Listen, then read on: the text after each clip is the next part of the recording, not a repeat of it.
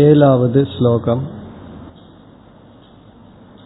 கர்ணாதி கோலகஸ்தம் தத்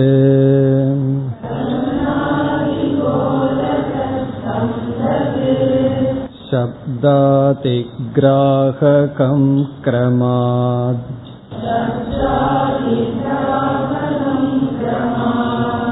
சௌக்ஷ்மியாத் கார்யானுமேயம் தத்.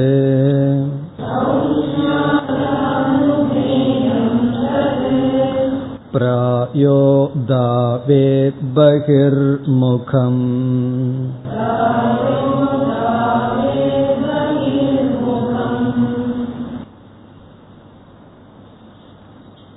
சதேவ சௌம்ய இதமக்ர ஆசீத் ஏகமேவ அத்விதீயம். இந்த வாக்கியம்தான் இந்த அத்தியாயத்தில் விசாரம் செய்யப்படுகின்றது. ஆனால் பூத விவேகம் என்று இங்கு தலைப்பு கொடுத்திருக்கின்றது. அந்த பூதத்தை பற்றிய விவேகம் மிக சுருக்கமாக இப்பொழுது நடைபெற்று முடியப் போகின்றது. அதில் இதுவரை நாம் ஐந்து பூதங்களுக்குரிய குணங்கள் என்ன என்று பார்த்து முடித்து, அந்த பூதங்களுடைய குணங்கள் எப்படி இருக்கின்றன என்ற அனுபவ ரீதியாக விளக்கம் கொடுத்தார். இனி இந்த ஏழாவது ஸ்லோகத்தில் இந்திரியங்களை பற்றிய விளக்கம் வருகின்றது. இதில் எந்தெந்த இந்திரியங்கள் எந்தெந்த பூதங்களிலிருந்து தோன்றின என்று நாம் சென்ற வகுப்பில் பார்த்தோம். அந்த கருத்தை ஆசிரியர் இங்கு குறிப்பிடவில்லை. இந்திரிய உற்பத்தியை பற்றி பேசவில்லை. இந்திரியங்களை சென்ற ஸ்லோகத்தில் அறிமுகப்படுத்தினார். அந்த இந்திரியங்களை பற்றிய விளக்கம் இந்த ஏழாவது ஸ்லோகத்தில் வந்தது. இப்போ நாம் பார்த்தோம், ஆகாசத்திலிருந்து எந்த இந்திரியம் தோன்றின என்றால் ஸ்ரோத்ரம். வாயுவிலிருந்து துவக், தொட்டு உணர்கின்ற இந்திரியம். அக்னியிலிருந்து சக்ஷுகு, பிறகு நீரிலிருந்து ஜிஹ்வா, நாக்கு, பிறகு பிருத்திவியிலிருந்து கிராணம், நுகர்கின்ற சக்தி என்ற ஐந்து இந்திரியங்கள் தோன்றின. பிறகு இந்த இந்திரியங்களை பற்றிய விஷயங்கள் எல்லாம் இதில் வருகின்றது. அடுத்த கருத்து எந்த இந்திரியங்கள் எந்த விஷயங்களை கிரகிக்கும் என்ற கருத்து. அதை நாம் எப்படி பார்த்தோம்? எந்த இந்திரியம் எந்த பூதத்திலிருந்து தோன்றியதோ அந்த பூதத்தினுடைய விசேஷ குணத்தை கிரகிக்கும் என்பதையும் நாம் பார்த்தோம். அப்போ சப்தம் என்பது ஸ்ரோத்ரம் என்ற இந்திரியத்தினுடைய விஷயம். இந்த சப்தம் ஆகாசத்தினுடைய விசேஷ குணம் என்பதையும் நாம் பார்த்து முடித்தோம். இப்ப நாம் பார்த்த கருத்து, இந்திரியங்கள் உற்பத்தியான இடம், அதாவது ஒவ்வொரு பூதங்கள், பிறகு இந்திரியங்களினுடைய விஷயம், பிறகு அடுத்ததாக இந்திரியங்களினுடைய கோலகம். கோலகம் என்றால் எந்த இடத்திலிருந்து இந்திரியங்கள் வெளிப்படுகின்றன. பார்க்கும் சக்தி நம்மிடத்தில் எந்த இடத்தில் வெளிப்படுகிறது, அது நமக்கு நல்லா தெரியும், கண். அதே போல கேட்கும் சக்தி வெளிப்படுகின்ற இடம் என்ற கோலகமும் மிக தெளிவாக இருக்கின்றது. பிறகு அடுத்ததாக இந்திரியத்தினுடைய சுபாவம். இந்த நம்ம ஐந்து இந்திரியங்களினுடைய சுபாவம் என்னவென்றால் எப்பொழுதும் வெளி விஷயத்தை நோக்கியே போவது, வெளி விஷயத்திலேயே இருப்பது சுபாவம். அதை நாம் பார்த்தோம். பிறகு இறுதியாக ஒரு விசாரத்தை செய்ய வேண்டும். அதைத்தான் இப்பொழுது நாம் துவங்க வேண்டும். அது என்ன என்றால், ஒரு அடிப்படை கேள்வி, இந்திரியம் நமக்கு இருக்கின்றது என்று எப்படி தெரியும்? இவ்வளவு தூரம் இந்திரியத்தை பற்றி பேசிட்டு ஒவ்வொரு இந்திரியங்கள் எதுல வந்தது, அதற்கு விஷயம் என்ன, எந்த இடத்திலிருந்து வேலை செய்கின்றது, அதனுடைய சுபாவம் என்ன, இவ்வளவும் பேசி முடிச்சதற்கு பிறகு கடைசியில ஒரு கேள்வி என்ன வருகின்றது? இந்திரிய சத்பாவே பிரமாணம். இந்திரிய சத்பாவே பிரமாணம் என்றால் நமக்கு கண் இருக்கின்றது என்று எப்படி அறிந்து கொள்வது? பொருளை கண்ணில் அறிஞ்சுக்கிறோம், கண்ணுங்கிற இந்திரியம் இருக்குங்கிறதுக்கு என்ன ப்ரூஃப், என்ன பிரமாணம்? காதுங்கிற இந்திரியம் இருக்குங்கிறதுக்கு என்ன பிரமாணம்? அதே போல இந்திரியங்கள் நமக்கு இருக்கின்றது என்பதற்கு பிரமாணம் என்ன என்பதோடு சென்ற வகுப்புல முடித்தோம். இப்பொழுது அந்த கருத்திற்கு தான் வர வேண்டும். இந்த கேள்வியை கேட்கும் போதே நமக்கு ரொம்ப அனாவசியமான கேள்வியா தெரியுது. இப்ப இந்திரிய சத்பாவத்துக்கு என்ன பிரமாணம்னா எப்படி? இப்ப ஒருவர் நம்ம இடத்துக்கு வர்றார், நாம் ஒரு அறையில அமர்ந்திருக்கோம் நம்ம வீட்டுல. ஒருவர் நம்ம இடத்துல வந்து ஒரு பதினஞ்சு நிமிஷம் பேசினதற்கு பிறகு திடீர்னு நமக்கு ஒரு சந்தேகம் வருது, நீங்க இங்க வந்தீர்களா அப்படிங்கிற ஒரு சந்தேகம், நீங்கள் இப்பொழுது இங்கு இருக்கிறீர்களான்னு சந்தேகம். அவர் இருந்ததுனால தானே அவரை பற்றி அவர் இடத்துல அரை மணி நேரம் பேசிட்டு இருந்தோம், அது போல இருக்கின்றதே என்று நமக்கு தோன்றும். பிறகு அடுத்தது இந்திரியம் இருக்கின்றது என்பதற்கு இங்கு என்ன பிரமாணம் கொடுக்கின்றார் என்றால் அனுமான பிரமாணத்தை கொடுக்கின்றார். அதுவும் நமக்கு ஆச்சரியமாக இருக்கும். இந்திரியம் நமக்கு இருக்குன்னு அனுமானத்துல தான் யூகிக்கிறோமா. எப்படின்னு சொன்னா, ஒருவர் வந்து என்னிடத்துல பேசிட்டு இருக்கார், நான் அவரிடத்துல சொல்றேன் நீங்கள் என் முன் இருக்கிறீர்கள் என்பதை நான் அனுமானத்துல தான் முடிவு செய்கின்றேன். எப்படின்னா, நீங்கள் இங்கு இல்லை என்றால் இந்த சப்தம் வந்திருக்காது, அதனால வந்து நான் அனுமானம் பண்றேன்னு சொல்ற மாதிரி இருக்கு. நேரடியா பிரத்யட்சமா எனக்கு தெரியும் பொழுது எதுக்கு அனுமானத்திற்கு போகணும்? நம்ம கண்ணு முன்னாடி நெருப்ப பார்த்துட்டு இருக்கோம், தூரத்துல பார்த்துட்டு இருந்தா பரவாயில்ல, அப்ப எதுக்கு அனுமானத்திற்கு செல்ல வேண்டும்? இப்ப இது போல சில சந்தேகங்கள் எல்லாம் நமக்கு வருகின்றது. ஆகவே இப்பொழுது அந்த விசாரத்திற்கு செல்லலாம். அந்த விசாரத்தை முடித்து விட்டு ஸ்லோகத்திற்குள் வரலாம்.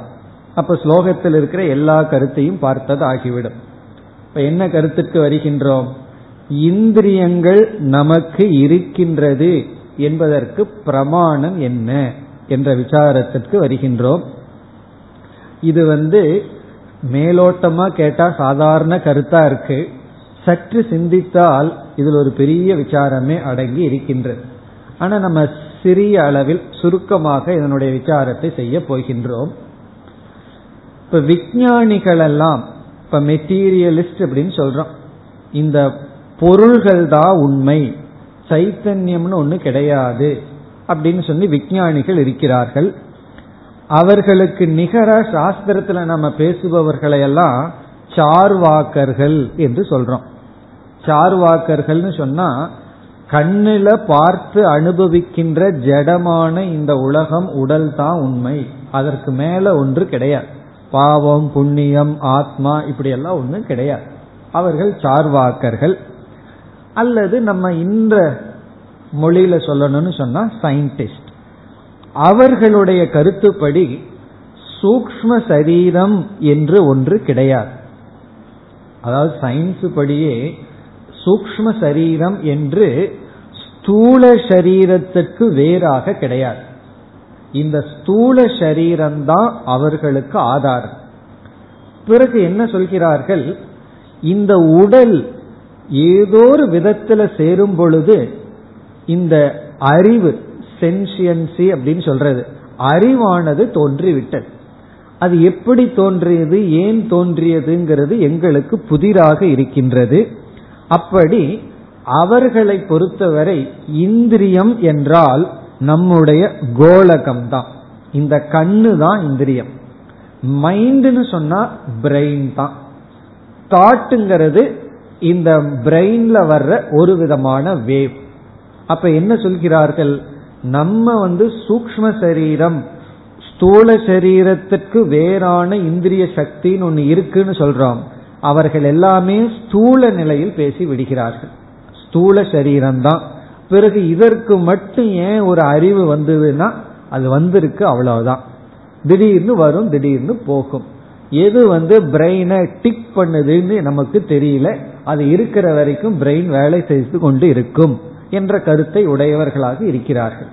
இப்ப அவர்களை பொறுத்த வரைக்கும் இந்திரியம் என்பது உடலுக்கு அப்பாற்பட்ட ஒரு தத்துவம் அல்ல.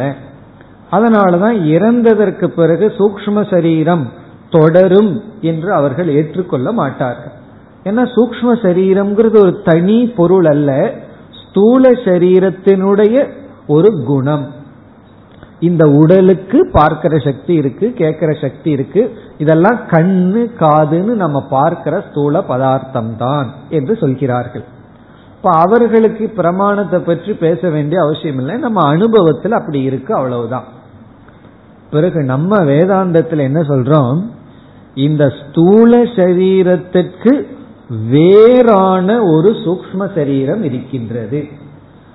அந்த சூக்ஷ்ம சரீரம் ஸ்தூல சரீரத்தை பயன்படுத்தி ஸ்தூல சரீரத்திலிருந்து அது வெளிப்படுகின்றது அப்படின்னு சொல்றோம். அந்த சூக்ஷ்ம சரீரத்தில் இருக்கிற அங்கம்தான் இந்திரியங்கள். இப்படி நம்ம சொல்ல வேண்டிய பட்சத்துலதான் அப்படி சொல்வதற்கு பிரமாணம் என்ன என்ற கேள்வி வருகிறது.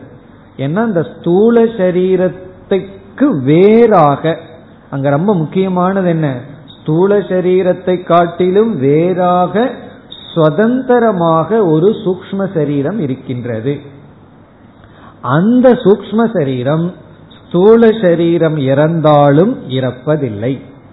இப்ப மற்றவர்களெல்லாம் என்ன சொல்கிறார்கள், அப்படி ஒரு சூக்ஷ்ம சரீரம் கிடையாது, ஸ்தூல சரீரம் போயிட்டா இந்திரியங்கள் எல்லாம் போயிரும். இப்ப கண் அப்படிங்கிறது நம்ம பார்க்கிற கோளகம் தான். நம்ம என்ன சொல்றோம், இதற்கு வேறாக ஒரு சக்தி இருக்கின்றது என்று சொன்ன உடனே அப்பொழுதுதான் பிரமாணம்ங்கிற கேள்விக்கு இடம் வருகின்றது. ஏன்னா எந்த அடிப்படையில் எதை ஆதாரமாக கொண்டு ஸ்தூல உடலுக்கு வேறாக ஒரு சூக்ஷ்ம சரீரம் இருக்கின்றது என்று சொல்கிறீர்கள், அதற்கு ஆதாரம் என்ன? அப்போ இப்படி சிந்திக்கும் பொழுதுதான் பிரமாணத்தை சொல்ல வேண்டிய தேவை ஏற்படுகின்றது. வெறும் ஸ்தூல சரீரம் தான் ஆத்மான்னு சொன்னா அதுக்கு பிரமாணம் சொல்ல வேண்டாம், ஆனா அனுபவ ரூபமா இருக்குன்னு சொல்லிவிடலாம். பிறகு ஸ்தூல சரீரத்துக்கு வேறான சூக்ஷ்ம சரீரம் இந்திரியங்கள் இருக்கின்றதுங்கிறதுக்கு பிரமாணம் உண்மையில் என்ன என்றால், நாம வேதாந்திகள் என்ன சொல்லுவோம், நம்ம நேரா சாஸ்திரத்திடம் சென்று விடுவோம். சாஸ்திரம் அப்படி சொல்கின்றது என்று நமக்கு நேரடி பிரமாணம் சாஸ்திரம். சாஸ்திரம்தான் ஸ்தூல சரீரத்துக்கு வேறான ஒரு சூக்ஷ்ம சரீரம் இருக்கின்றது என்பதற்கு பிரமாணம். அந்த சாஸ்திரத்தினுடைய கர்மகாண்டத்தையே நம்ம பிரமாணமாக இங்கே எடுத்துக் கொள்கின்றோம். அதற்காக நம்ம வந்து வேதாந்தத்திற்கு செல்ல வேண்டிய அவசியம் இல்லை. இந்த சூக்ஷ்ம சரீரத்திற்கும் வேறான ஆத்மாங்கிறதுக்கு தான் நம்ம வேதாந்தத்துக்கு போகணும். சூக்ஷ்ம சரீரம் ஸ்தூல சரீரத்தை காட்டிலும் வேறாக இருக்கின்றது என்பதற்கு கர்மகாண்டம் எப்படி பிரமாணம் என்றால், கர்மகாண்டம் வந்து ஜென்மத்தை பற்றி பேசுகிறது. நீ இந்த யாகம் செய்தால் சொர்க்கத்திற்கு செல்வாய், அடுத்தது நல்ல பிறவி உனக்கு கிடைக்கும் என்று ஸ்தூல சரீரம் இறந்ததற்கு பிறகும் சூக்ஷ்ம சரீரம் என்று ஒன்று இருக்கிறது, அது பாப புண்ணியத்தின் அடிப்படையில் சொர்க்கத்திற்கோ அடுத்த ஜென்மத்திற்கோ செல்கிறது. இதை நாம் பிரமாணமாக வைத்து கொண்டு இந்த ஸ்தூல உடலை காட்டிலும் வேறான சூக்ஷ்ம சரீரம் இருக்கின்றது என்று நாம் கூறுவோம். அப்படி என்றால் இந்திரியங்கள் எல்லாம் இருக்கின்றது என்பதற்கு என்ன பிரமாணம் என்றால், அப்பொழுது நாம் சொல்வோம், இந்திரியங்கள் மனம் இவைகள் சாட்சி பிரத்யக்ஷத்தினால் விளங்குகிறது என்பது நம்முடைய பதில். சாட்சி பிரத்யக்ஷம் என்றால் ஆத்மாவினுடைய சைத்தன்யத்தினால் இவைகள் ஸ்வயமாக விளங்குகின்றது. இப்ப நமக்கு கண் இருக்குங்கிறது ஸ்வயமாவே தெரியுது, ஏன்னா அங்க சாட்சி சைத்தன்யம் விளக்குகின்றது. நம்ம வந்து கண்ணை பயன்படுத்தி வெளியிருந்து ஒரு விஷயத்தை பார்க்கிறோம். அந்த வெளியிருக்கிற பொருள் நமக்கு தெரிவதற்கு காரணம், அந்த பொருள் எண்ணங்கள் ரூபமாக நமக்குள்ள சென்று விட்டது. இப்ப அடுத்த கேள்வி, இந்த எண்ணங்கள் எதனால் விளங்குகிறது, அதுவும் ஜடம் தானே என்றால், அப்பொழுதுதான் நம்ம சாட்சி சைத்தன்யத்தை கொண்டு வந்து இந்த சாட்சி எண்ணங்களை பிரகாசப்படுத்துகின்றது. இதுதான் நம்முடைய பதில். நம்முடைய நேரடியான பதில், ஸ்தூல உடலுக்கு அப்பாற்பட்ட சூக்ஷ்ம சரீரம் இருக்கின்றது என்பதற்கு கர்மகாண்டமே பிரமாணம். பிறகு இந்திரியங்களெல்லாம் சுயமாக விளங்கி கொண்டிருக்கின்றது. காரணம், சாட்சியினுடைய பிரதிபிம்பம் அதில் இருக்கின்றது. இதுதான் சரியான வேதாந்திகளுடைய நேரடியான பதில். ஆனா பல சமயங்கள்ல நம்ம என்ன பண்ணுவோம், நம்ம ஒருவருக்கு ஒரு பதில் சொல்ல வேண்டும் என்றால் அந்த பதிலை புரிஞ்சுக்கணும்னா வேதத்தை முழுமையா பிரமாணம்னு ஏற்றுக்கொள்ள வேண்டும். பிறகு சாட்சி சைத்தன்யத்தை பற்றி அறிவெல்லாம் இருக்கணும். அப்போ சிஷ்யர்களுடைய நிலை சற்று கீழ்நிலையில இருந்தால் நம்முடைய பதில் வந்து கொஞ்சம் எளிமையாக இருக்கும். அந்த எளிமையான பதிலைத்தான் இங்கு வித்யாரண்யர் குறிப்பிடுகின்றார். நம்ம வேதாந்தத்தில் சொன்ன பதில் இங்கு குறிப்பிடப்படவில்லை. பிறகு அதை எதற்கு சொன்னீர்கள்னா, உத்தம அதிகாரிகளுக்கு அந்த பதில், மத்தியம அதிகாரிகளுக்கு இங்கு சொன்ன பதில். இப்ப நம்ம எல்லாம் உத்தம அதிகாரின்னு நினைச்சிட்டு அந்த பதிலையும் நம்ம பார்த்தோம். இப்ப இந்திரியம் இருக்கின்றது, மனம் இருக்கின்றது, பிரமாணம் என்னன்னா நம்ம என்ன சொல்லணும், வேதம். பிறகு சாட்சி சைத்தன்யத்தினால் மனம் இந்திரியங்கள் விளங்குகின்றன, சுயமாக விளங்குகின்றன. அதுதான் உத்தமமான அதிகாரிகளுக்கு உத்தமமான பதில். இனி ஒரு ஸ்டெப் இறங்கி வருவோமே. இறங்கி வந்தோம்னா நம்ம ஒரு அனுமானம் செய்து இதற்கு பதில் சொல்கின்றோம். இப்போ ஒருவர் நம்ம கிட்ட கேட்கிறார், உங்களுக்கு கண் இருக்கின்றது, காது இருக்கின்றது. அதாவது காது இருக்கிறதுனா என்ன, கேட்கும் சக்தி உங்களிடம் இருக்கிறது, பார்க்கும் சக்தி இருக்கின்றது, தொட்டு உணரும் சக்தி இருக்கின்றது, அதை எனக்கு நிரூபியுங்கள் அப்படின்னு சொன்னா அதற்கு நாம் இப்பொழுது ஒரு அனுமானம் கொடுக்கின்றோம். அனுமானம் என்றால் என்ன? அனுமானம்னா ஒரு யுக்தி. ஒரு யுக்தியை நாம் பயன்படுத்துகின்றோம். என்ன யுக்தி என்றால், இப்ப நம்ம முதல் சொன்ன பதில் ரொம்ப சுலபமான பதில், ஈஸியா புரிஞ்சிடும். இந்த அனுமானம்னு வந்தாதான் யுக்தி புரியாது. இருந்தாலும் இதையும் புரிஞ்சுக்கிறதுக்கு முயற்சி செய்யலாம். என்ன யுக்தி என்றால், நான் ஒரு பொருளை பார்த்து ஞானத்தை அடைகின்றேன். எனக்குள் இப்பொழுது என்ன தோன்றிவிட்டது? ஞானம் தோன்றியுள்ளது. ஞானத்தினுடைய உற்பத்தியானது நடந்திருக்கின்றது. இப்ப ஏற்பட்டது வந்து உற்பத்தி. உற்பத்தினா ஜென்மம், ஏதோ ஒன்றினுடைய பிறப்பு உருவாகி இருக்கின்றது. எதனுடைய பிறப்பு? ஒரு பொருளினுடைய உருவத்தை பற்றிய ஞானம், அந்த ஞானத்தினுடைய உற்பத்தி ஆகி இருக்கின்றது. இப்ப இங்க நம்ம ஒரு வியாப்தி, ஒரு அனுமானம் என்ன சொல்றோம், எதையெல்லாம் நாம் உற்பத்தி செய்ய முடியுமோ, எதெல்லாம் எதையெல்லாம் நாம் தோற்றி வைக்க முடியுமோ, அப்பொழுது ஒரு கருவியினுடைய துணை தேவை. எந்த கருவியினுடைய துணையும் இல்லாமல் ஒரு கிரியா, ஒரு செயலானது நடைபெறாது. இப்ப வந்து ஒரு செயல் நடைபெற வேண்டும் என்றால் அதற்கு ஒரு இன்ஸ்ட்ருமெண்ட் தேவை. இப்ப நான் இங்க இருக்கேன், என்னுடைய வீட்டுக்கு நான் செல்கின்றேன்னா செல்லுதல் என்ற கர்மத்தை நான் செய்திருந்தால் அதற்கு வாகனம் என்ற ஒரு கருவி தேவை.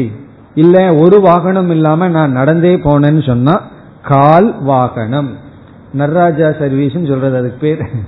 நடந்து போனோம் அப்படின்னு சொன்னா அது கால் வாகனம். அப்படி ஏதோ ஒரு வாகனம், கருவி தேவை. அப்ப என்ன நியமம்?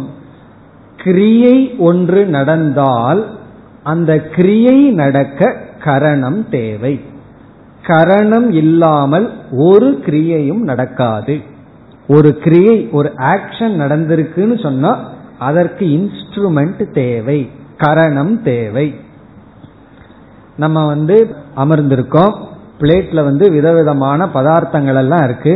பதினஞ்சு நிமிஷம் கழிச்சு வந்து பார்த்தா அங்க ஒரு பதார்த்தத்தையும் காணோம். என்ன பண்ணியிருக்காருனா எல்லாத்தையும் சாப்பிட்டுன்னு சொல்றார். அப்ப நம்ம என்ன யூகிக்கிறோம், அவருக்கு சாப்பிடுறதுக்கான கருவி இருந்தது. கருவி இல்லாமல் இருந்திருந்தால் சாப்பிடுதல்ங்கிற கிரியையை அவரால் செய்திருக்க முடியாது. அப்படி ஒரு பொருளை பற்றிய அறிவை அடைதல் என்ற காரியத்தை இவர் செய்திருந்தால் அதற்கான ஒரு காரணம் தேவை. இதுதான் அனுமானம். இதை எப்படி நம்ம சொல்றோம் அப்படின்னு சொன்னோம்னா, இந்த அனுமானத்திற்கு பெயர் காரிய லிங்கக அனுமானம் அப்படின்னு சொல்றது. காரிய லிங்கக அனுமானம்.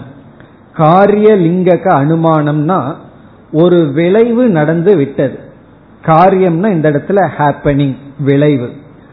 அந்த விளைவையே லிங்கமாக வைத்து கொண்டு, லிங்கம்னா என்ன, அனுமானத்திற்குள்ள ஹேது, காரணமாக வைத்து கொண்டு அனுமானம் செய்தல் காரிய லிங்கக அனுமானம். நம்ம இந்த அனுமானத்தை மாயா தத்துவத்துக்கே பயன்படுத்துறோம். மாயை வந்து மூன்று குணமானதுன்னு சொல்றோம், மாயா திரிகுணாத்மிகா. ஆனா மாயைய வந்து பார்க்கவே முடியாது, இந்திரியங்களுக்கு அகோச்சரமா இருக்கும், வெளித்தோற்றத்திற்கு வராத நிலைன்னு சொன்னோம். அப்படி மாயை வந்து அனுபவிக்க முடியாது, அவ்வியக்தம்னு சொன்னா அதற்குள்ள மூணு குணம் இருக்குன்னு எப்படி சொல்கிறீர்கள்? நம்ம என்ன பண்றோம், மாயையினுடைய காரியமான உலகத்தை பார்க்கிறோம். மாயையிலிருந்து வெளிப்பட்ட உலகத்தை பார்த்தா இந்த உலகத்துல மூணு குணம் இருக்கு, அதனால மாயையிலையும் காரண அவஸ்தையிலையும் மூணு குணம் இருக்கணும்னு யூகிக்கின்றோம். இதுதான் காரிய லிங்கக அனுமானம். ஒரு பொருளினுடைய ப்ராடக்ட பார்த்து இது எதிலிருந்து வந்ததோ அந்த காரணத்திலையும் இந்த தன்மைகள் இருக்க வேண்டும் அப்படின்னு முடிவு செய்வது. அப்படி இந்த ஜெகத்தை பார்த்து தான் மாயைக்குள்ள இங்கிருக்கிற மூணு குணங்கள் இருக்க வேண்டும்னு நாம் யூகிக்கின்றோம். அதுபோல ஒரு செயலை நம்ம பார்த்து இந்த செயல் காரியம், இந்த செயலையே இந்த செயலையே ஒரு லிங்கமாக எடுத்துக்கொண்டு இதற்கு ஒரு கரணம் தேவை, கரணம் தனியாக இருந்தாக வேண்டும் என்ற முடிவை செய்கின்றோம். இப்ப அப்படி செய்தால் இப்ப எப்படி அனுமானம் வரும்? ரூப உபலப்திகி, அனுமான வாக்கியத்தில் இப்ப போடுறோம். ரூப உபலப்திகின்னு சொன்னா ஒரு ரூபத்தை பார்த்தல், உபலப்தினா அறிவை அடைதல். நான் ஒரு ரூபத்தை பார்த்து அறிவை அடைகின்றேன். இப்ப இங்க என்ன ஆயிருக்கு, நான் கண் வழியாக ஒரு ரூபத்தை பார்த்து ரூப ஞானத்தை அடைந்துள்ளேன். இந்த ரூப உபலப்திகி கரணஜன்யா. கரணஜன்யா என்றால் கரணத்திலிருந்து தோன்றியிருக்க வேண்டும். நான் ஒரு ரூபத்தை பற்றிய அறிவை அடைந்துள்ளேன், இது ஒரு கரணத்திலிருந்து தான் தோன்றி இருக்க வேண்டும், ஒரு இன்ஸ்ட்ருமெண்ட்லிருந்து தான் தோன்றி இருக்க வேண்டும். ஹேது என்ன, கிரியாத்வாத், இது கிரியையாக இருக்கின்ற காரணத்தினால். கிரியைன்னு சொன்னா நான் அதை பார்த்து அதை பற்றி அறிவை அடைகின்ற இந்த செயலாக இருக்கின்ற காரணத்தினால்.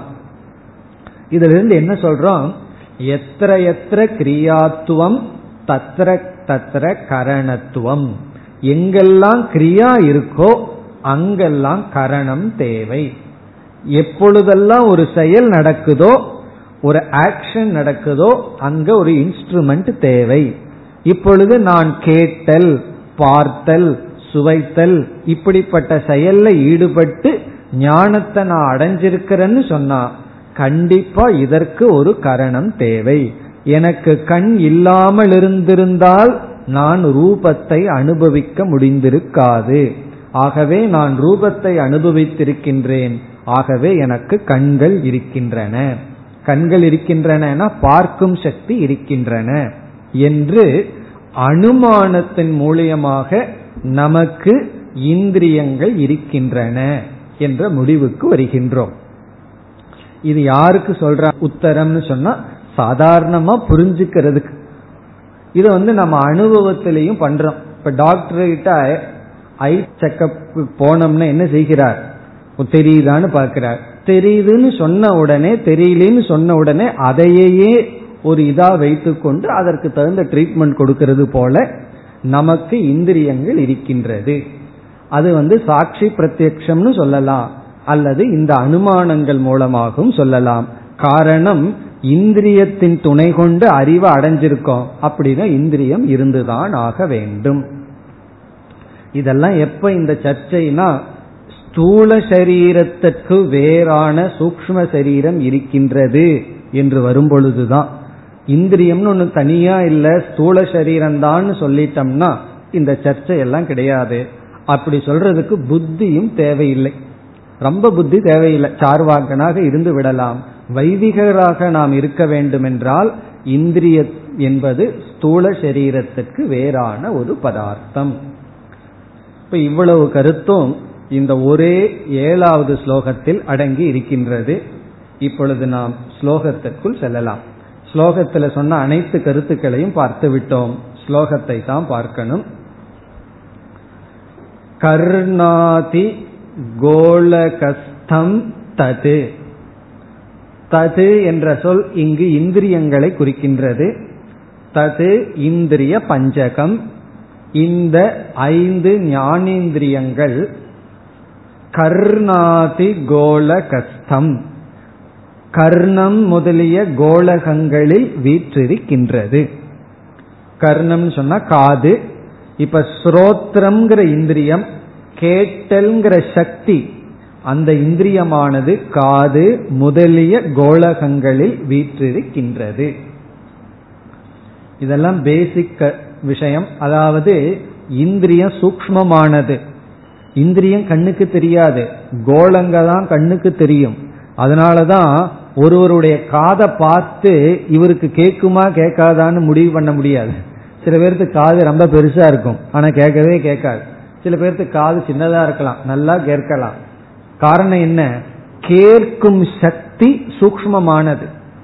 அவருக்கு கேட்கிற சக்தி இருக்கா இல்லையான்னு எப்படி தெரிஞ்சுக்கிறதுனா, பேசி பார்த்தா தலையாற்றாரா இல்லையாங்கிறத வச்சு கண்டுபிடிக்கலாம்.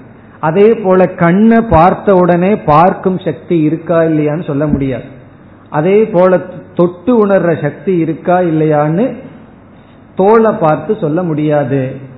நாக்கை பார்த்து சொல்ல முடியாது அவருடைய நாக்குக்கு எவ்வளவு தூரம் சுவைக்கிற சக்தி இருக்கும். சில மருந்து எடுத்துட்டோம்னா நாக்கு அதே மாதிரி இருக்கும், ஒன்னும் சாப்பிட்டாலும் சுவைக்கிற சக்தி அங்கு இருக்காது. அப்ப நாக்கு இருக்கு, சுவைக்கிற சக்தி அந்த இடத்துல தடைப்பட்டு இருக்கின்றது. அவ்விதத்தில் இந்திரியங்கள் சூக்ஷ்மம், அது வெளிப்படுகின்ற இடத்தை தான் நம்ம பார்க்க முடியும். அது ஸ்தூல சரீரத்தை சார்ந்தது.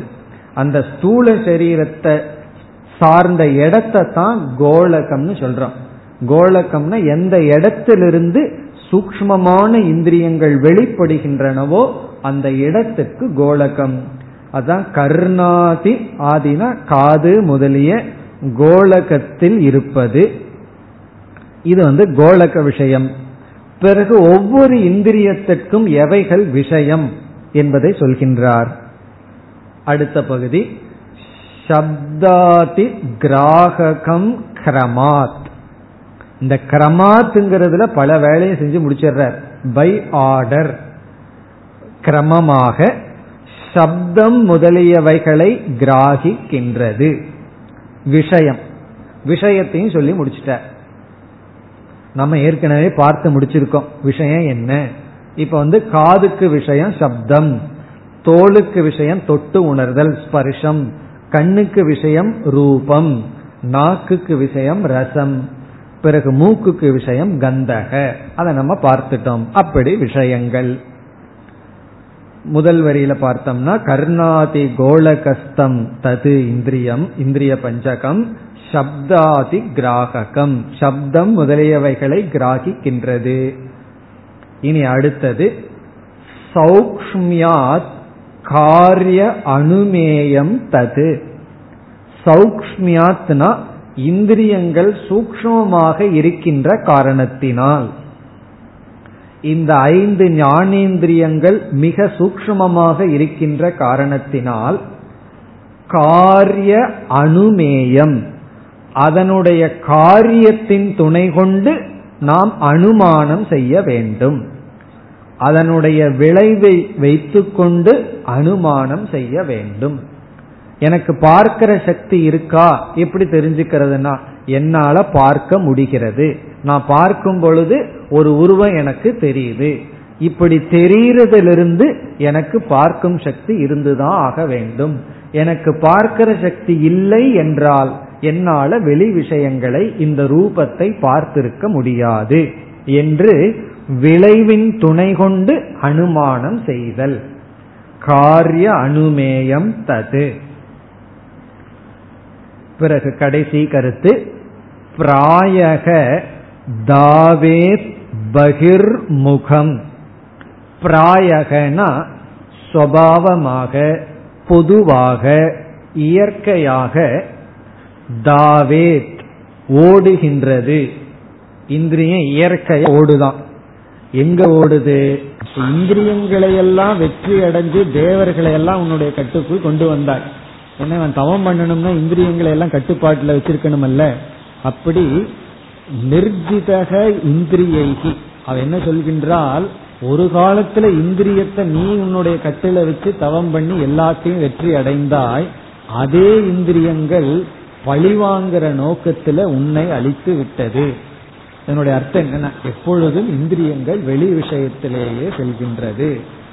பிராயக தாவே பகிர்முகம்.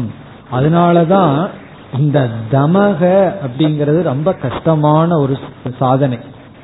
எல்லா தவத்திலையும் சமக தமக இருக்கே, அது மிக மிக கடினமான தவம். அதனாலதான் வந்து அந்த தவத்தை வந்து முக்கியமா சன்னியாசிகளுக்குன்னு சொல்லப்பட்டிருக்கு. அவ்வளவு தூரம் ஸ்டேஜ் ஸ்டேஜா போய் கடைசியா நம்ம பின்பற்ற வேண்டிய முக்கியமான சாதனை என்னன்னா இந்திரிய கட்டுப்பாடு, மன கட்டுப்பாடு, சமக தமக. அதை நம்ம செய்யணும்னு சொன்னா அவ்வளவு சுலபமா சமத்தையும் தமத்தையும் பண்ண முடியாது. அதற்கு மற்ற சாதனைகள், மற்ற தவமெல்லாம் பண்ணிட்டு கடைசியா போகணும். காரணம் என்ன? இந்திரியத்தினுடைய சுபாவம், இயற்கை வந்து வெளி விஷயங்களையே கிரகிக்கும். அது வந்து வெளி விஷயத்தை நிறுத்தி உள் விஷயத்திற்கு அவ்வளவு சுலபமாக போகாது. இதெல்லாம் இந்திரியத்தை பற்றிய விஷயங்கள். இப்ப இதுவரைக்கும் நாம என்ன பார்த்திருக்கோம்? ஐந்து பூதங்கள் எவைகள் என்றும், அவைகளுக்கு இருக்கின்ற குணங்கள் என்றும், எப்படி அந்த குணங்கள் அவைகளிடம் இருக்கின்றன என்றும், பிறகு ஐந்து பூதங்களிடமிருந்து தோன்றிய ஐந்து ஞானேந்திரியங்களும் அதனுடைய தன்மைகளையும் பார்த்தோம். இனி மேலும் அடுத்த இரண்டு ஸ்லோகத்தில் மீண்டும் இந்த ஞானேந்திரியங்களை பற்றிய விஷயங்களே வருகின்றது. இந்த ஞானேந்திரியங்களினுடைய அடுத்த செயல்கள் என்ன, அதை கூறுகின்றார் எட்டு ஒன்பது இந்த இரண்டு ஸ்லோகத்தில். கதாச்சித் பிஹிதே கர்ணே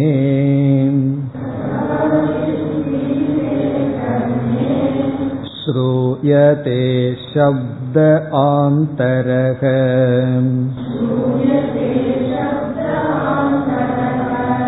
பிராணவாயௌ ஜாடராக்னௌ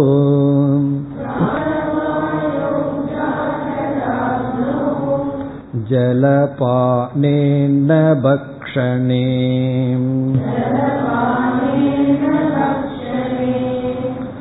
வ்யஜ்யந்தே ஹ்யாந்தராஸ்பர்ஷாஹ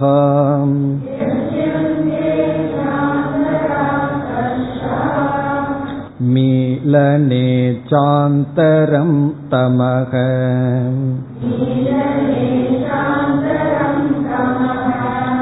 உத்காரே ரசகந்தௌ ச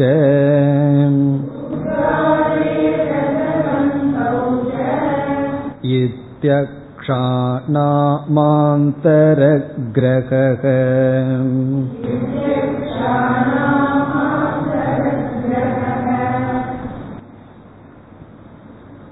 எட்டு ஒன்பது இந்த இரண்டு ஸ்லோகத்தில் இந்திரியங்கள் உள் விஷயங்களையும் கிரகிக்கின்றன என்று கூறுகின்றார்.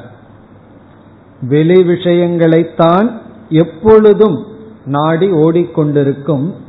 ஆனால் உடலுக்குள் இருக்கின்ற விஷயங்களையும் இந்திரியங்கள் கிரகிக்கின்றன என்று சொல்கின்றார். அதாவது ஆந்தர கிரகமும் உண்டு. ஆந்தர கிரகன்னு சொன்னா உள் விஷயமும் உண்டு. இப்ப இந்த இடத்துல நம்ம என்ன புரிந்து கொள்ள வேண்டும், பொதுவா இந்திரியங்கள் வெளி உலகத்தையே தான் பார்க்கிறதுக்கு படைக்கப்பட்டு வெளி விஷயத்தை தான் பார்த்து கொண்டு இருக்கின்றது.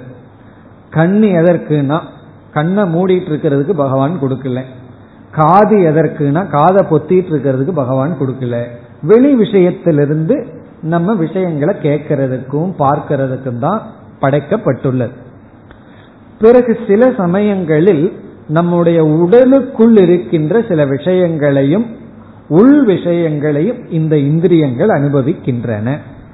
அந்த கருத்தை இங்கு கூறுகின்றார்.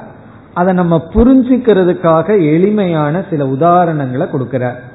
கண்ணு வந்து உள் விஷயத்தை எப்படி பார்க்குதுன்னா, நீ கண்ணை மூடுனதற்கு பிறகு ஒரு இருட்டை பார்க்கிறையே அது உள் விஷயம்னு சொல்ற. அப்படி இந்திரியங்கள் வந்து உள் விஷயங்களையும் அனுபவிக்கின்றன. இந்த இடத்துல உள் வெளியேங்கிறது உடலினுடைய அடிப்படை, ஆத்மாவுக்கெல்லாம் போயிடக்கூடாது. உடலை வச்சுட்டா வெளி விஷயங்கள் அனுபவிக்குது, உடலினுடைய அடிப்படையில உள் விஷயத்தை அனுபவிக்குது. ஆனா எப்பொழுதும் ஆத்மாவை இது கிரகிக்காது, அறிபவனை இது அறியாது. எந்த ஒரு அறிவு இந்திரியங்களை செயல்படுத்துதோ அந்த அறிவை இந்திரியங்கள் அடையாது. அதை நம்ம புரிந்து கொள்ள வேண்டும். இப்போ ஆந்தர கிரகம் இருக்குன்னு சொல்லி ஐந்து இந்திரியங்களும் உள் விஷயத்தை எப்படி அனுபவிக்கின்றது அதை கூறுகிறார். கதாச்சித் பிஹிதே கர்ணே, கர்ணம்னா காது, பிஹிதம்னு சொன்னா மூடி விடுதல். இப்ப வந்து காதை கையில வச்சு நல்லா மூடிடுறோம். அப்ப என்ன ஆகுதுன்னா கண்டிப்பா வெளியே இருந்து எந்த சப்தமும் வரல. கதாச்சித்னா எப்பொழுதாவது நாம இவ்விதம் செய்தால், பிஹிதே கர்ணே காதை நன்கு மூடிவிட்டால், ஸ்ரூயதே சப்தக ஆந்தரக, ஸ்ரூயதேன கேட்கப்படுகிறது, சப்தமானது கேட்கப்படுகிறது. காதை நல்லா மூடின உடனே சப்தம் கேட்கப்படுதா இல்லையான்னா மூடி பார்த்தா தெரியும். இப்பொழுது செய்யாதீர்கள், ஏன்னா கிளாஸ் போயிடும். இப்போ இந்த டெஸ்ட் வேண்டாம், வீட்டில் போய் மூடி பாருங்கள். நல்லா காதை மூடிட்டோம்னு வச்சுக்கோமே, ஒரு சப்தத்தை கேட்கறமா, அந்த சப்தம் எங்கிருந்து வந்ததுன்னா அதான் ஆந்தரகன்னு சொல்ற. ஆந்தரக சப்தக ஸ்ரூயதே, ஆந்தரகன நமக்குள்ள இருக்கிற சப்தம். என்ன சப்தம்? அத ரெண்டாவது வரியில சொல்றார், பிராணவாயு ஜாடராக்னௌ, பிராணவாயுனுடைய சப்தம், பிராணவாயுவுக்குள் இருக்கிற சப்தத்தை நம்மால் கேட்க முடிகிறது. பிராணவாயு என காத்து உள்ள போயிட்டு வருதே அந்த சப்தத்தை கேட்க முடியும். ஜாடராக்னௌனா வயிற்றில் இருக்கிற சப்தம், ஜாடராக்னௌ அங்கு இருக்கின்ற சப்தம். அல்லது அந்த ஹார்ட் பீட்டையே நம்ம கேட்கலாம். நல்ல காதை மூடிட்டோம்னு சொன்னா, காதுல ஒன்றுமே வெளி விஷயம் வரலன்னு சொன்னா நமக்கு உள்ள இருக்கிற சப்தங்கள் நமக்கு தெரிய வருகின்றது. இதுல இருந்து என்ன தெரியுதுன்னா, இந்திரியங்கள் எப்பொழுதுமே வெளி விஷயத்தை தான் கிரகிக்கணும்னு இல்லை, அதற்கு உள் இருக்கின்ற விஷயத்தையும் கிரகிக்கின்ற தன்மை இருக்கின்றது. இது வந்து சப்தத்துக்கு சொல்லிட்டார். இப்ப வந்து சப்தம் வெளி விஷயத்தை கேட்கறதுக்கு தான் இருக்கு, வெளி விஷய சப்தத்தை தான் காது கேட்குது. ஆனா காதை மூடிட்டாலும் உள்ள இருக்கிற சப்தம் கேட்கும். அதனாலதான் சில பேர்த்துக்கு சப்தம்னா ரொம்ப அலர்ஜி, ஒரே சத்தமா இருக்கு சத்தமா இருக்குன்னு சொல்லுவார்கள். அவர்கள் எவ்வளவு தனிமையில போனாலும் அவர்களுக்குள்ள இருக்கிற சப்தத்தை நிறுத்த முடியாது. வெளியிருக்கிற சப்தத்தை வேணா நிறுத்தி வைக்கலாம், காதை மூடிட்டா அப்புறம் உள்ள இருக்கிற சப்தமே ரொம்ப பெருசா இருக்கும். அப்படி ஏதோ ஒரு சப்தத்தை காது கேட்டுக்கொண்டுதான் இருக்கும்.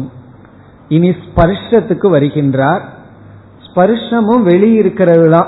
வெளியிருக்கிற பதார்த்தத்தை நாக்கில் போட்டோம்னா அது சுவைக்கும்.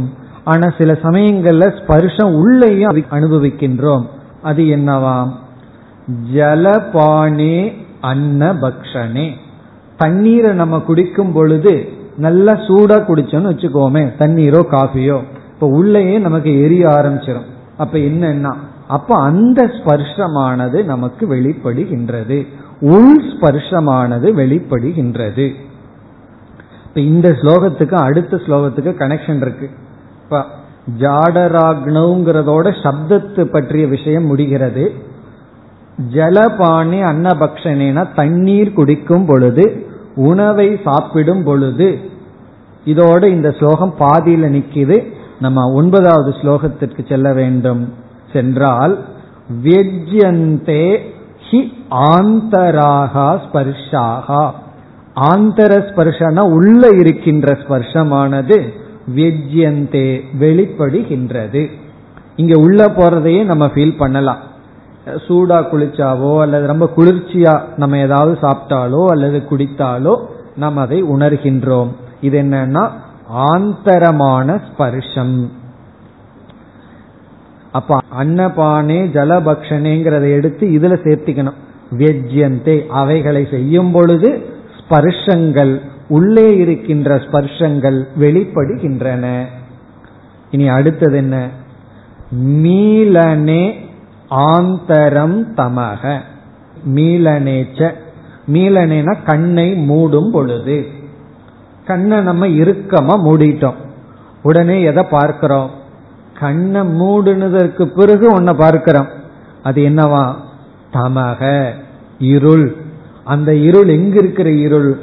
ஆந்தரம் தமக, உள்ளே இருக்கின்ற இருள். என்ன, வெளியேயும் இருள் இருக்கு. வெளியே வந்து கண்ணை திறந்து பார்க்கிறோம், டார்க்கா இருக்கு. நம்ம ஒரு அறையில் இருக்கோம், இரவு நேரம், எந்த லைட் இல்லை, வெளியிருக்கிற லைட்டினுடைய ரிஃப்ளெக்ஷனும் இல்லை, கர்டன் எல்லாம் போட்டு வச்சுட்டோம், அப்படியே இருளை பார்க்கிறோம். அந்த இருள் வந்து பாஹ்யம் தமக, வெளியே இருக்கிற இருள். கண்ணை மூடுனதுக்கு பிறகு இருளை பார்க்கிறோம், அந்த இருள் வந்து ஆந்தரம் தமக, நமக்குள்ள இருக்கின்ற இருள். அப்ப கண்ணு என்ன பார்க்குது? வெளியிருக்கிற விஷயத்தையும் கிரகிக்குது, உள்ளே இருக்கிற விஷயத்தையும் கிரகிக்கின்றது. பிறகு அடுத்தது அடுத்தது ரெண்டு இருக்கு, வாசனை, அதற்கு பிறகு என்ன? சுவை. வாசனை பிறகு சுவை, இந்த ரெண்டையும் பார்க்கணும். அது எப்படின்னா, அது எப்பன்னா உத்காரே. உத்காரம்னா நல்லா சாப்பிட்டு ஒரு பெரிய ஏப்பம் விடுறோம்னு வச்சுக்குவோமே. ஒரு சில பேர் வடை சாப்பிடுவார்கள், அந்த வடைக்கு ஒரு ரெண்டு லிட்டர் சாம்பார் போயிடும். ரெண்டு வடைக்கு ஒரு வடைக்கு ஒரு ஒரு லிட்டர் சாம்பார் போயிடுதுன்னு வச்சுக்குவோமே. முடிஞ்சதுக்கு அப்புறம் ஒரு ஏப்பம் வரும். அந்த ஏப்பம் வந்ததுன்னா அதுல ரெண்டு வரும்னு சொல்றார். என்னவாம்? ரசகந்தௌ, சாம்பார் வாசம் வரும். நான் ஒரு டீசென்டான உதாரணம் கொடுக்கணும்னு சாம்பார் கொடுக்கிறேன். கந்தௌ அப்படின்னா வாசனை, அந்த சாம்பார் வாசனை வரும். எப்போ? அந்த ஏப்பம் வெளியே வரும் பொழுது. பிறகு ரசக, அப்படி அந்த சுவையும் நம்ம உள்ள அனுபவிப்போமா, அப்படி ஏப்பம் விட்டு வரும் பொழுது. இதெல்லாம் என்னன்னா ச இதி அக்ஷானாம் ஆந்தர கிரக. அக்ஷானாம்னா ஞானேந்திரியங்களுடைய ஆந்தர கிரக, உள்ளே அனுபவிக்கின்ற விஷயங்கள். இப்ப ரசகந்தம் சேர்த்து சொல்லிட்டார். ஏப்பம் விழும்பொழுதே இந்த ரெண்டையும், நீங்க உள்ள இருக்கிற ரெண்டையும் பார்த்து விடலாம். இப்ப இதெல்லாம் நம்ம எப்படி புரிஞ்சுக்கணும்னா, இந்திரியங்கள் வெளி விஷயம் மட்டுமல்ல, நமக்குள் விஷயங்களையும் அனுபவிக்குதுங்கிற அளவுதான் புரிஞ்சுக்கணும். இதெல்லாம் எப்படின்னு ரிசர்ச் எல்லாம் இங்க பண்ண வேண்டாம். ரிசர்ச் பண்ண வேண்டிய இடம் அகம்பிரமாஸ்மிங்கிற இடத்துல, அங்க போய் பண்ணுவோம். அது எப்படி, என்ன விசாரம் எல்லாம். இப்ப இந்த இடத்துல வந்து இந்திரியங்களுடைய தன்மையை சொல்லும் போது பொதுவா அது வெளியே ஓடிட்டு இருக்கும். சில சமயங்கள்ல நமக்குள்ளேயும் அந்த இந்திரியங்கள் வேலை செய்கின்றது. இப்ப இந்த ஸ்லோகத்துடன் ஐந்து ஞானேந்திரியங்களை பற்றிய விசாரம் முடிவடைகின்றது. இதற்கு முன்னாடி பஞ்சபூதத்தை பற்றி சொன்னார். இப்ப நம்ம எந்த விசாரத்தில் இருக்கோம்? சதேவ சௌமிய இதமக்ர ஆசீத்துங்கிற சாந்தோக்கிய உபனிஷத் வாக்கியத்துல இதம்ங்கிற சப்தம், இதம்னா இவைகள், இவைகள் அனைத்தும் தோன்றுவதற்கு முன் சத்தாகவே இருந்தது. அதைத்தான் ஆசிரியர் விளக்குகின்றார். அதுல இதம்ங்கிற சப்தத்தை நாம பார்த்து கொண்டு வருகின்றோம். இதம்ங்கிற சப்தத்துக்கு அர்த்தம் இந்த உலகத்தில் இருக்கிற அனைத்து ஜட பொருள்கள், பிறகு நம்முடைய ஸ்தூல சூக்ஷ்ம காரண சரீரங்கள், காரண சரீரத்தோட ஸ்தூல சூக்ஷ்ம சரீரங்கள், இந்த ஸ்தூல சரீரமும் சூக்ஷ்ம சரீரமும் இதம்ங்கிற இந்த ஜெகத்துல வர்ற பொருள்கள் தான். அதை சொல்லிக் கொண்டு வரும் பொழுது பஞ்சபூதத்தை பற்றி சொன்னார், ஐந்து ஞானேந்திரியங்களை பற்றி சொன்னார். இனி அடுத்த இரண்டு ஸ்லோகங்களில் கர்மேந்திரியங்களை பற்றிய விசாரம் வருகின்றது. இப்ப நம்ம கர்மேந்திரியத்திற்கு செல்கின்றோம். ஐந்து ஞானேந்திரியங்கள், ஐந்து கர்மேந்திரியம், பிறகு வந்து அந்த கரணம் மனதை பற்றி எல்லாம் பேச போகின்றார். பத்தாவது ஸ்லோகம் கர்மேந்திரியங்களை பற்றிய விசாரம். பத்து பதினொன்று இந்த இரண்டும். பஞ்சோக்தியாதானகமன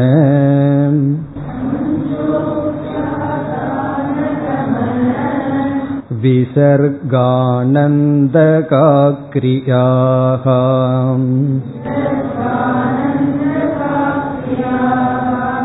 கிருஷிவாணிஜ்ய சேவாத்யாக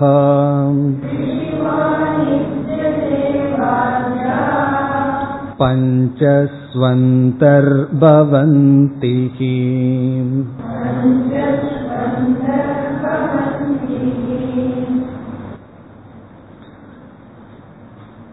ஐந்து கர்மேந்திரியங்களை கூற வேண்டும். இப்ப கர்மேந்திரியம் இருக்கு என்பதற்கு பிரமாணம் என்ன? அதே கேள்வி வருது. அப்ப நம்ம என்ன செய்யறோம்? உனக்கு கை இருக்குங்கிறது எனக்கு எப்படி தெரியுதுன்னு ஒருத்தர் கேட்டாருன்னு வச்சுக்குவோமே, உனக்கு கையில சக்தி இருக்குங்கிறத நான் எப்படி தெரிஞ்சுக்கிறது? என்ன செய்யறது? ஓங்கி ஒரு அற கொடுத்தோம்னு வச்சுக்குவோமே, புரிஞ்சிடும் அவருக்கு, இப்ப எனக்கு கையில சக்தி இருக்கிறது. அப்படி அந்த சக்தி வெளிப்படும் பொழுதுதான் அதற்குள்ள அது இருக்குன்னு நமக்கு தெரியும். அப்படி அதற்காக என்ன செய்கின்றார்? செயல்களை சொல்றார். கர்மேந்திரியங்களிலிருந்து உற்பத்தி ஆகின்ற செயல்களை முதல்ல சொல்றார். கர்மேந்திரியத்தினுடைய காரியங்களை முதல்ல சொல்றார். பிறகு அடுத்த ஸ்லோகத்துல கர்மேந்திரியத்தை சொல்லுவார். கர்மேந்திரியங்கள் நமக்கெல்லாம் தெரிஞ்ச விஷயம்தான். முதல்ல அதனுடைய காரியத்தை சொல்கின்றார். இப்ப அந்த காரியத்தை பார்க்கும்போதே நம்ம கர்மேந்திரியத்தையும் பார்த்து விடுவோம். ஏன்னா அடுத்த ஸ்லோகத்துல கர்மேந்திரியத்தை அப்படியே அவர் சொல்கின்றார். முதல்ல என்ன? பஞ்ச, அஞ்சு காரியம் ஒவ்வொன்றா சொல்றார். ஃபர்ஸ்ட் வந்து உக்திஹி. உக்தி அப்படிங்கிறது முதல் காரியம், முதல் செயல். உக்தி என்றால் பேசுதல். உக்தி என்றால் பேசுதல். இப்ப பேசுதல்ங்கிற செயலை செய்யற கர்மேந்திரியம் என்ன? வாக், நம்முடைய வாக். அந்த வாக்குங்கிறது பிறகு வரிசையாக சொல்கிறார். இப்ப முதல் செயல் வந்து உக்தி, பேசுதல். இந்த வாய்க்கு மட்டும் ரெண்டு வச்சுட்டார் பகவான். கர்மேந்திரியத்துக்கும் அதுதான், ஞானேந்திரியத்துக்கும் அதுதான், ரெண்டுக்கும் ஒரே டிபார்ட்மெண்ட். ஆனா என்னன்னா எல்லா கர்மேந்திரியம் ஞானேந்திரியமும் டயர்ட் ஆயிரும். இந்த வாக்கு மட்டும் சரி, கர்மேந்திரியாகட்டும் ஞானேந்திரியமாகட்டும் டயர்டே ஆகிறது இல்லை. வயதாக மற்ற இந்திரியங்கள் சலிச்சிருது, ஆனா இந்த இந்த இந்திரியம் மட்டும் சலிக்காம இருக்கு. அப்படி பகவான் படைச்சிருக்கார். ஃபர்ஸ்ட் உக்தி, பேசுதல். பேசுதல்ங்கிறது கர்மேந்திரியம், சுவைத்தல்ங்கிறது ஞானேந்திரியம், உக்தி. அடுத்தது ஆதான. ஆதானம் என்றால் தூக்குதல், உயர்த்துதல். ஒரு பொருளை லிஃப்ட் பண்றது ஆதானம். எடுத்தல், எடுத்தல் எடுத்தல் மட்டுமல்ல, எடுத்தல் முதலியன கையை கொண்டு என்னென்னலாம் பண்றோமோ அதெல்லாம், அதுக்கு உதாரணம் ஆதானம். இப்ப இதை செய்யறது யாருன்னா பாணி. பாணினா கைகள், இங்கு கை. இனி அடுத்தது ஆதான கமன. கமனம்னா நடத்தல். இப்படி ஒரு செயல் இருக்கு. பேசுதல் ஒரு செயல் இருக்கு, எடுத்தல் அப்படின்னு ஒரு செயல் இருக்கு, ஆதானம், அதற்கு பிறகு கமனம். கமனம்னா நடத்தல். அதை யார் செய்கின்றார்? யார் நடக்கிறா? நம்முடைய கால்கள், பாதம். பிறகு விசர்க. விசர்க்கம்னா மலம் கழித்தல், மலத்தை கழித்தல், விசர்க. ஆனந்த. ஆனந்தம்னா சுகத்தை அனுபவித்தல், சரீர சுகத்தை அனுபவித்தல், ஆனந்த. கிரியாகா, கிரியாகன செயல்கள். இப்படி நம்மிடத்தில் வருகின்ற செயல்களை ஐந்தாக பிரிக்கின்றோம். நம்மிடத்துல என்னென்ன செயல்கள் எல்லாம் வருதோ அது ஐந்தாக பிரிக்கின்றோம். அந்த ஐந்துக்கு ஒவ்வொரு இந்திரியங்கள்.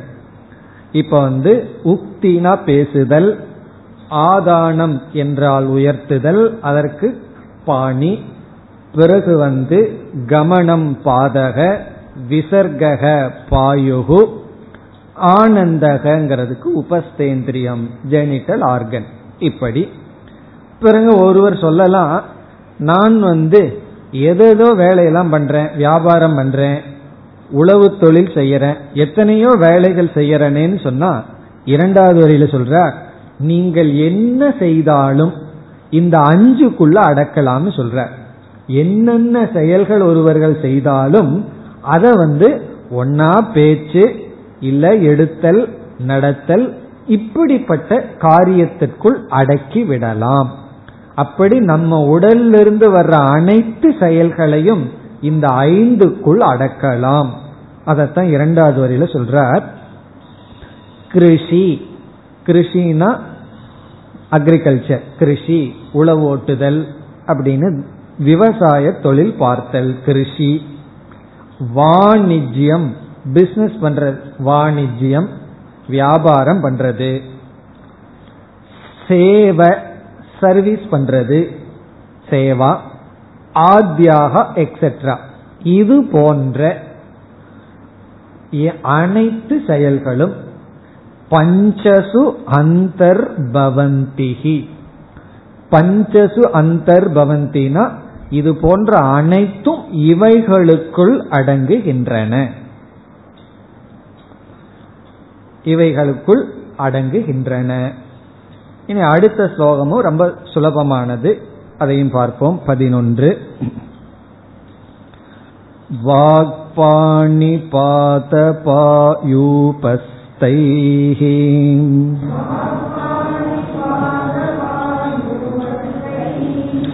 அக்ஷைஸ்தத்க்ரியா ஜனிஹி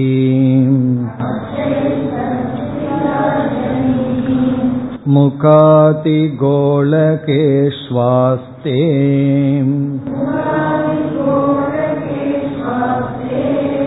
தத்கர்மேந்திரிய பஞ்சகம்.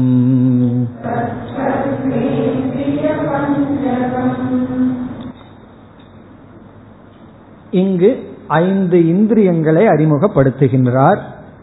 முதல் வரி சுலபமானதுதான். வாக், பாணி, பாத, பாயு, உபஸ்தைஹி. இந்த ஐந்து இந்திரியங்கள் நமக்கு தெரியும். வாக் அப்படின்னா வாக், வாக் இந்திரியம், பேசுகின்ற வாக். பாணி கைகள், பாதம் கால்கள், பாயு, பாயு வந்து தமிழ்ல எருவாய் என்று சொல்வார்கள் பாயு. பிறகு உபஸ்தத்த கருவாய் என்று சொல்வார்கள் உபஸ்தைஹி. அக்ஷைஹி, அக்ஷைஹின இந்திரியங்களினால், இப்படிப்பட்ட ஐந்து இந்திரியங்களினால். தத்கிரியா ஜனிஹி, தத்கிரியாங்கிற இடத்துல முன்பு சொன்ன சத்துனா பூர்வோக்த, கிரியா ஜனிஹி கிரியான செயல்களினுடைய உற்பத்தி. என்ன உற்பத்தி? இங்கும் கிரமாத், கிரமமாக பேசுதல், உயர்த்துதல், நடத்தல் முதலிய கிரமாத் உற்பத்தி. கிரியாஜனிகின கிரியையினுடைய உற்பத்தி ஆகின்றது. இந்த ஐந்து கர்மேந்திரியங்களினால் முன் சொன்ன ஐந்து கர்மங்களினுடைய உற்பத்தி ஆகின்றது. பிறகு இந்திரியங்களினுடைய ஸ்தானத்தை சொல்றார், அதுவும் சுலபம். முகாதி கோலகேஷு ஆஸ்தே. முகம் சொன்னா வாய், முகம் வாய் முதலிய கோலகங்களில் அமர்ந்திருக்கின்றது. தது கர்மேந்திரிய பஞ்சகம், இவைகள் ஐந்து கர்மேந்திரியங்கள். இதோட கர்மேந்திரியங்களை பற்றிய விசாரம் முடிவடைகிறது. இங்கு ஒரு கருத்தை நாம் சேர்த்தி கொள்ள வேண்டும். வேறொரு இடங்களில் இந்த கர்மேந்திரியங்கள் எந்த பூதத்திலிருந்து வந்திருக்குன்னு சொல்லப்பட்டிருக்கு. என்ன பூதத்தை பத்தி இங்கு விசாரம் பண்ற, அதை நம்ம சேர்த்தி கொள்ள வேண்டும். அது வந்து ஒவ்வொரு பூதங்களினுடைய ரஜோ அம்சத்திலிருந்து ஒவ்வொரு இந்திரியங்கள் தோன்றின. அதையும் ஒரு கிரமாத்து போட வேண்டியதுதான். இங்கு வந்து வாக்பாணி பாத பாயு உபஸ்தம் சொல்லியிருக்காரு, அதே கிரமத்துலதான் ஆகாசத்திலிருந்து வந்துள்ளது. ஆகாசத்திலிருந்து வாக்கு வந்துள்ளது, வாயுவிலிருந்து பாணி கைகள், பிறகு அக்னியிலிருந்து பாதம், நீரிலிருந்து பாயுகோ, பிருத்திவியிலிருந்து உபஸ்தக அப்படின்னு ஐந்து இந்திரியங்கள் தோன்றின. இப்ப ஐந்து கர்மேந்திரியங்கள் இந்த பூதத்திலிருந்து தோன்றின. ஐந்து கர்மேந்திரியங்களினுடைய கிரியை செயல்கள் இவைகள் என்று கர்மேந்திரியத்தை பற்றிய விசாரம் முடிவடைகின்றது. இனி அடுத்த ஸ்லோகத்தில் அந்த கரணத்தை பற்றிய விசாரம் வருகின்றது. நம்முடைய மனதை பற்றியும் அதனுடைய செயல்கள் அதனிடம் இருக்கின்ற முக்குணங்கள் இவைகளெல்லாம் வருகின்றது. சத்வரஜ தமஸ்னு மூணு குணம் மனசுக்கு எப்படி இருக்கின்றது அதையெல்லாம் சொல்கின்றார். இதெல்லாம் எதற்கு சொல்றார்னா இவைகளெல்லாம் சொல்லி பஞ்சபூதத்தினுடைய விசாரத்தை முடிப்பார். பிறகு நேரடியாக சதேவ சௌமிய வாக்கிய விசாரத்திற்கு வருவார். அதற்கு முன்னாடி நம்மை தயார்படுத்துகின்றார். இவைகளெல்லாம் இருக்கின்றன, இவைகளெல்லாம் இதம் சப்த அர்த்தம், அதுதான் சாரம். அடுத்த வகுப்பில் தொடரலாம். ஓம் பூர்ணமத பூர்ணமிதம் பூர்ணாத் பூர்ணமுதச்யதே பூர்ணஸ்ய பூர்ணமாதாய பூர்ணமேவாவசிஷ்யதே. ஓம் சாந்தி சாந்தி சாந்தி.